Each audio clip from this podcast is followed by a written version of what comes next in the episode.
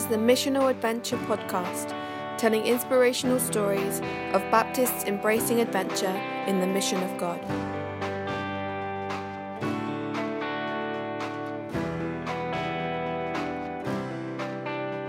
This is the 16th episode of the Missional Adventure podcast. Justin Kennedy, minister in training at Heywood Baptist Church in Greater Manchester. Hear him tell Simon the story of what happened when a small group of Iranians turned up one Sunday morning. There have been challenges, for example, learning to become bilingual on a Sunday morning, but there's been exciting growth too.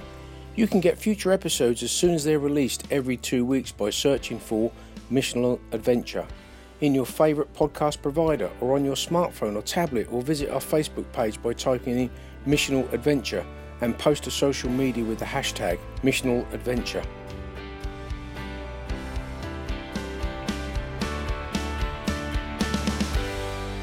So, on this episode of the Mission Missional Adventure podcast, I've got Justin Kennedy with me from Heywood Baptist Church. Welcome, Justin. Thank you. It's a pleasure. And Justin, do you want to just introduce yourself to us? Where is Heywood Baptist Church and who are you? My name's Justin Kennedy. I'm actually a minister in training at Heywood Baptist Church. So I'm currently entering in my final year. Heywood Baptist Church is in a place obviously called Heywood, which is round about 10 miles north of Manchester city centre. And you're going to be telling us a bit about what's been happening over the last few years at Heywood. Yeah.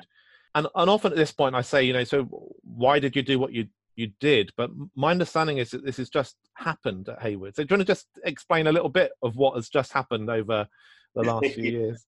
Yeah, well, it's it's a very interesting story which would take up a lot of time, but I think the main thing I would say is yes, we've been taken completely by surprise by this uh, influx of Iranians into the church. Now, it all started in 2014. I think it was the end of October or early November. Now, we was aware Roch- Rochdale, which is the next town up the road, we was aware that they had an Iranian church, and they used to come to rent our building as such to use the baptistry because they didn't have a baptistry for baptizing people. Now, there's one particular Sunday morning in October where I, I'm part of the worship band, I play guitar, so obviously I have to get to church quite early to do all of that and I noticed a row of people who were definitely not from Heywood. And my assumption was they were perhaps visiting from the church in Rochdale a week before the baptism service just to have a look at how, you know, the building and things like this. But what transpired is they actually were, were in Heywood. Now, the, the funny thing was, for me in particular, that morning, I really didn't feel on form. And after the service, I noticed this group of, I think it was about four or five of them walking directly up to me. I was shuffling my papers around to, you know, put all the music back in the folders. And as they walked over to me, in my heart, I said, Oh God, I don't feel good today. I, I'm not sure I can connect this morning. I, I would really rather get out the building quickly. But they came over to me and tried to ask me for the songs. They wanted the songs.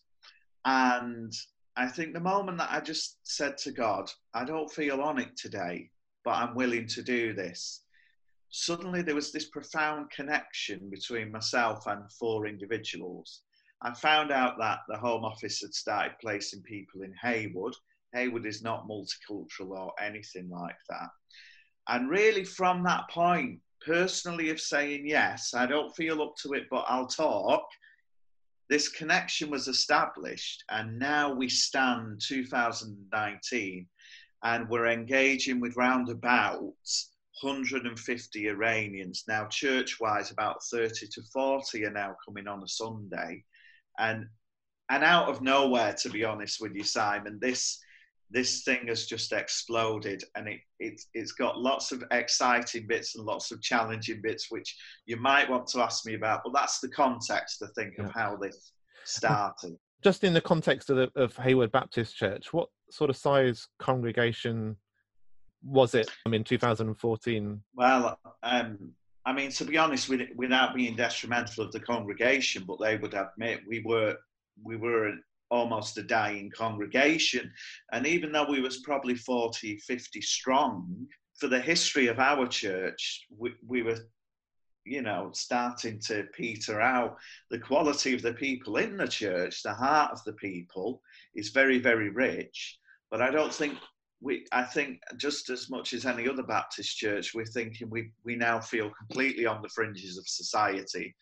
What can we do? And then all of a sudden, I I really believe God sent uh, this unprecedented blessing to us to to help us to really um, engage or bring out the quality within us so that we could see we are capable of doing mission again as God's people. There was a sense, it seemed to imply that there was a sense that there was a, a desire to serve, a desire to be engaged missionally, and there was a sense, God, we're we're willing, but there was no idea where that would come from. And then that's great. So so tell us about some of the the challenges first, and then we'll we'll hear about some of the joys a bit later. But some of the, some of the challenge. I mean, it sounds it sounds very exciting, but I can imagine, you know, a church that if you're saying the congregation was 30 or 40 and then over the last few years you've had a 30 or 40 Iranians join that congregation, I can imagine that being challenging for, for the congregation to, to deal with. Yeah, I mean, I suppose in terms of the congregation, one of the things is as uh, as you would imagine, we suddenly have this new area of mission, and an awful lot of attention, therefore, gets directed into this new thing. And I suppose for some, but not all, and it's it's to the credit of the people in the church that this hasn't been such a big issue. But I do know for some, the feeling then becomes that we are now starting to feel a bit isolated.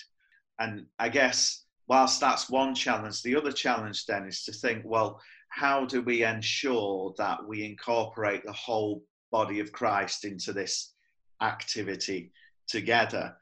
Now, the challenge with that then is when we're doing services on a Sunday, particularly now, if you visited the church, you would see visibly almost half of the congregation do not speak English.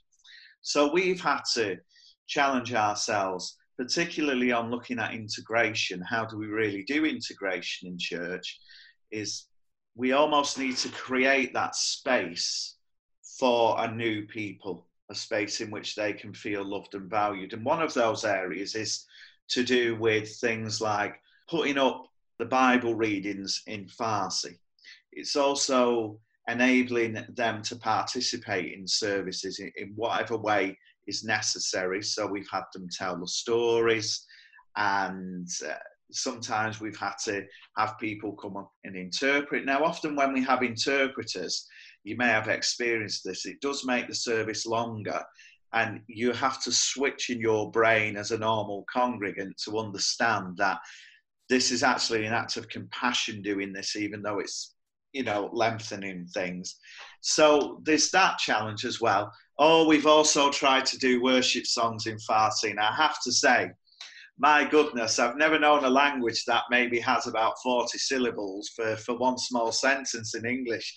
And especially when you're trying to sing, we're from a more charismatic background.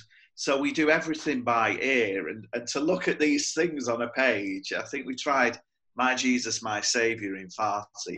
And there's one line that honestly, it's so difficult to sing. So even as a worship team, we've decided we've got to try and be bringing in Farsi worship songs as much as we can. Uh, it's a challenge to the band, but it's a really good, nice stretching challenge.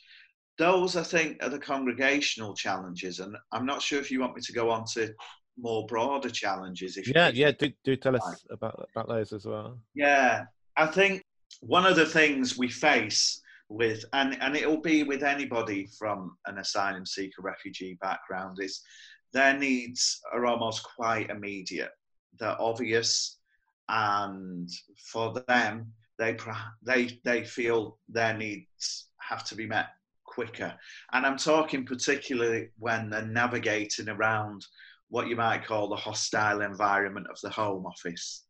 And it's, you know, getting evidence for their cases. It's them trusting the church enough to be able to disclose what their case is. Now, you know, we can say it's all nice and happy. Um, some of them, they came to know Jesus in Iran, and we've got some spectacular testimonies of how that happened.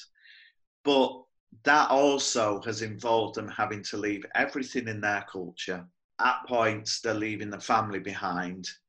And once they get settled into a church, then suddenly they're flooded again with all of these memories and everything that they miss.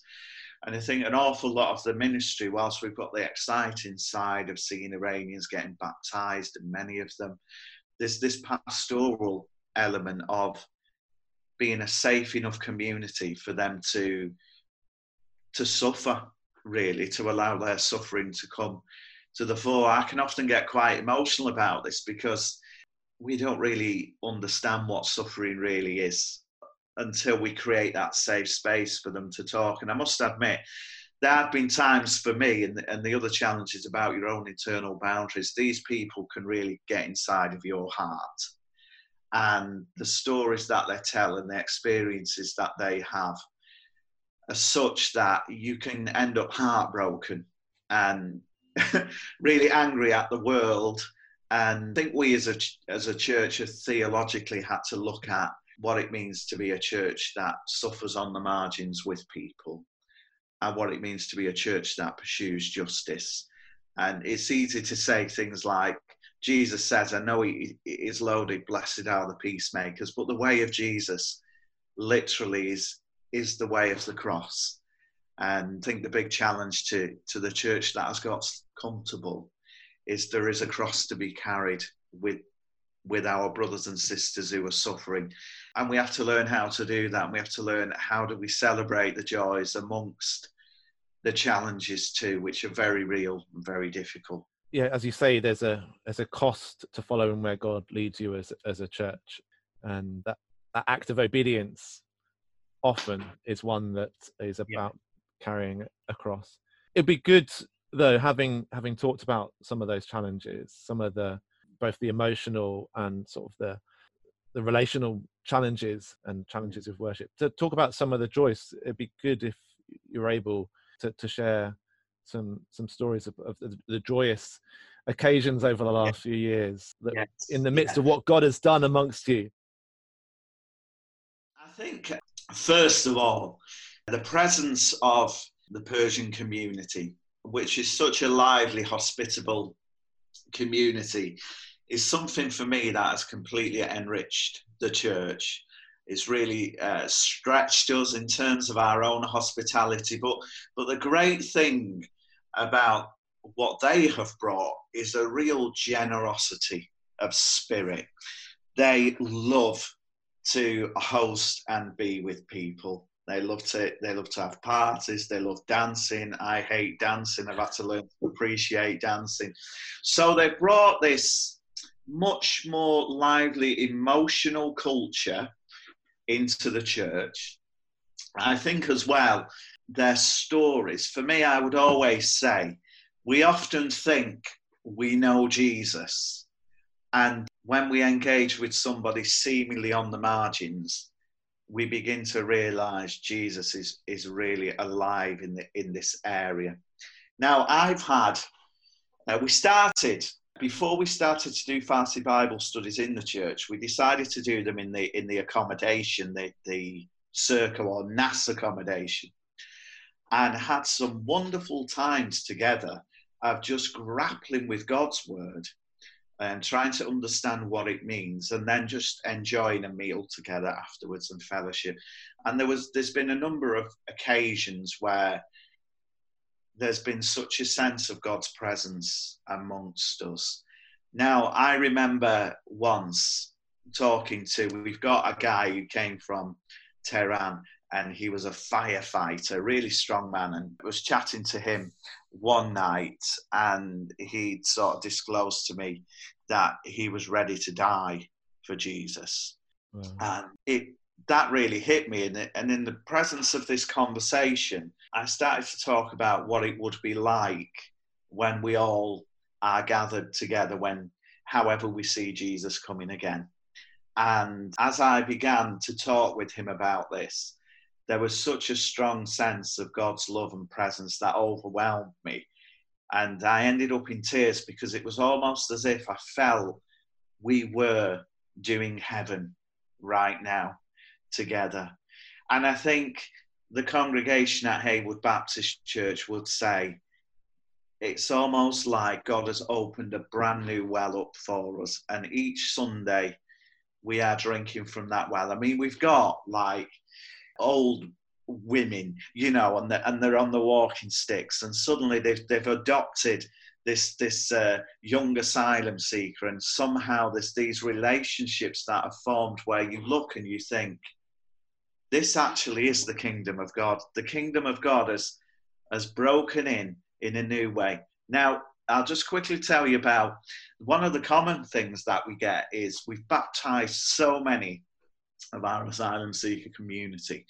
And one of the great things is if, if you learn about people from a Muslim background, they do actually believe that God speaks through dreams. And so we've had a number of very amazing testimonies where Jesus has appeared in a dream and has continually, for one of our friends, um, for over five nights, each night Jesus appeared to him in a dream. And on the fifth night, Jesus touched his heart. And as Jesus' finger touched his heart, he woke up and he heard a voice saying, You can follow this way. Wow. And at that point, he came to know Jesus. We've got another guy who was in prison in Greece. And he, he said one night, he said, I'm really ashamed. One night I doubted God's love for me. He said, and I was in, I was in the prison and I said, Jesus, you promised you'd look after me. And he said, and I've lost my family and I've lost everything. You promised. And he said, I fell asleep. He said, and in the middle of the night, my cell door came open. And he said, and somebody put their head in and shouted my name. He said, so I sat up and I said, yes, it's me. And he said, follow me. He said, and he followed this guy. And this guy, who was a prison officer, said, go, you are free. And he said he walked past all the other prison officers and none of them noticed him. And he said, I believe an angel let me out of prison. God heard my deepest cry. And uh, he said he just escaped from prison. And, and you just, you just hear these remarkable, remarkable stories and you just think this is this is new testament this is actually apostles stuff people on the run and god somehow coming up in miraculous ways to assure them, I'm with you, just carry on. So yeah, that, those are a couple of like really Amazing. great highlights. It's just, it's yeah, hard, hard, to imagine. I'm just thinking of a church that might be listening to this podcast yeah. that, like your church a few years ago, feeling that you're in a this sort of process of decline, yeah. willing but not quite sure, you know, what God was going to do amongst you or whether he was going to do anything amongst you. And then these people arrive. Now, it, it, seems to me that on that occasion, you and the church could have responded in, in a variety of ways one of mm-hmm. welcome or one that was less than welcoming.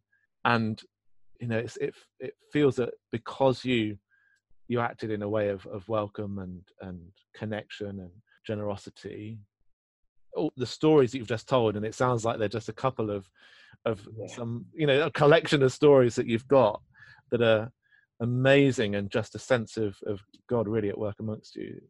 You know th- that path could have been missed to you know in in some ways that um, yeah. if that welcome hadn't been there, and so.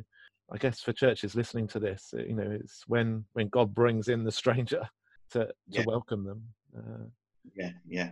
I, I think one thing I'd like to add, Simon, is um, simplicity. And, and the reason I want to mention this is people could hear some of those stories and think that my church that I'm part of is some kind of high flying heaven on earth place where everybody's swinging off the chandeliers. But, but in actual fact, we are we're a church that's been in incredible transition and I think we've had to learn to be simple. Now, I want, I want to give you one little example, which is there was a young uh, Iranian guy at the church.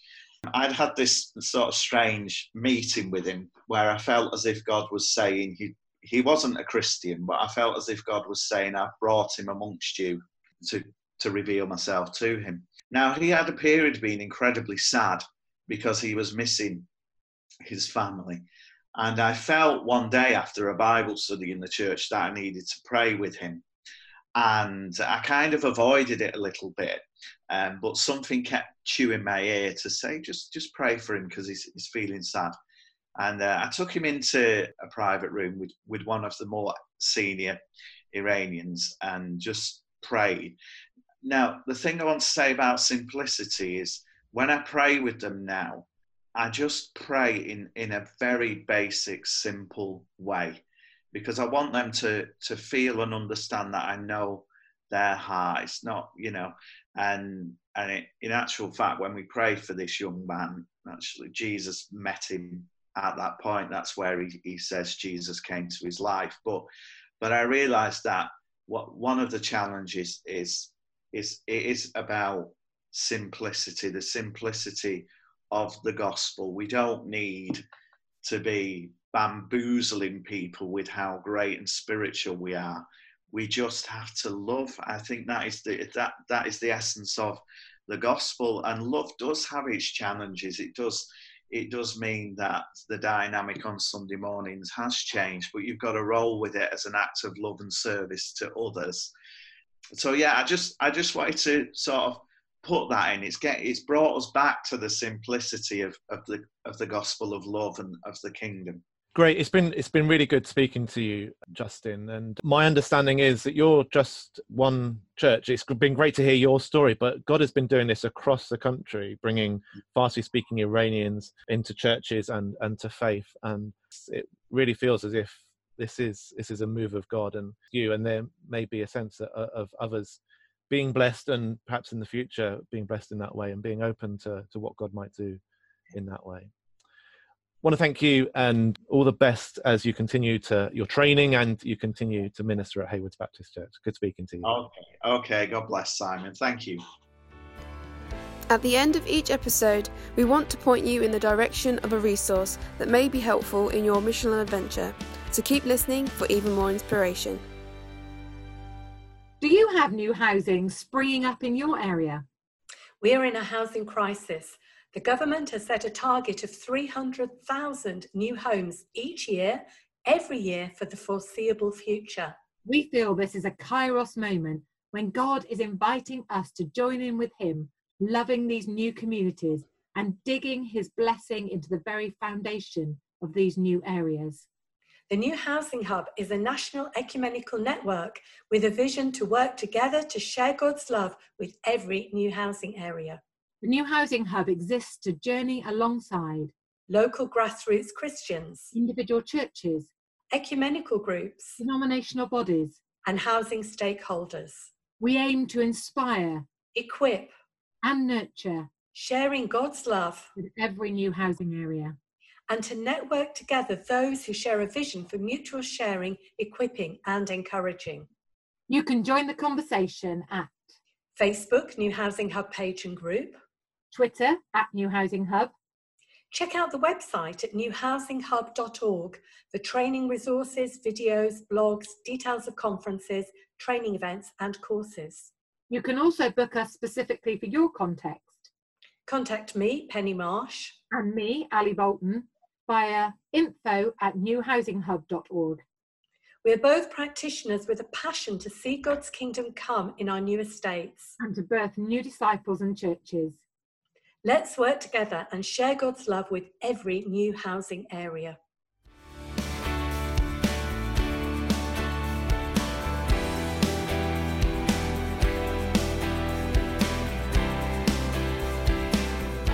The Missional Adventure podcasts have been made possible through funding provided by Baptists Together.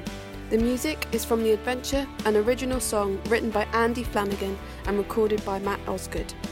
Editing of the podcast is by Emma Garner, and this has been a River Tree Limited production.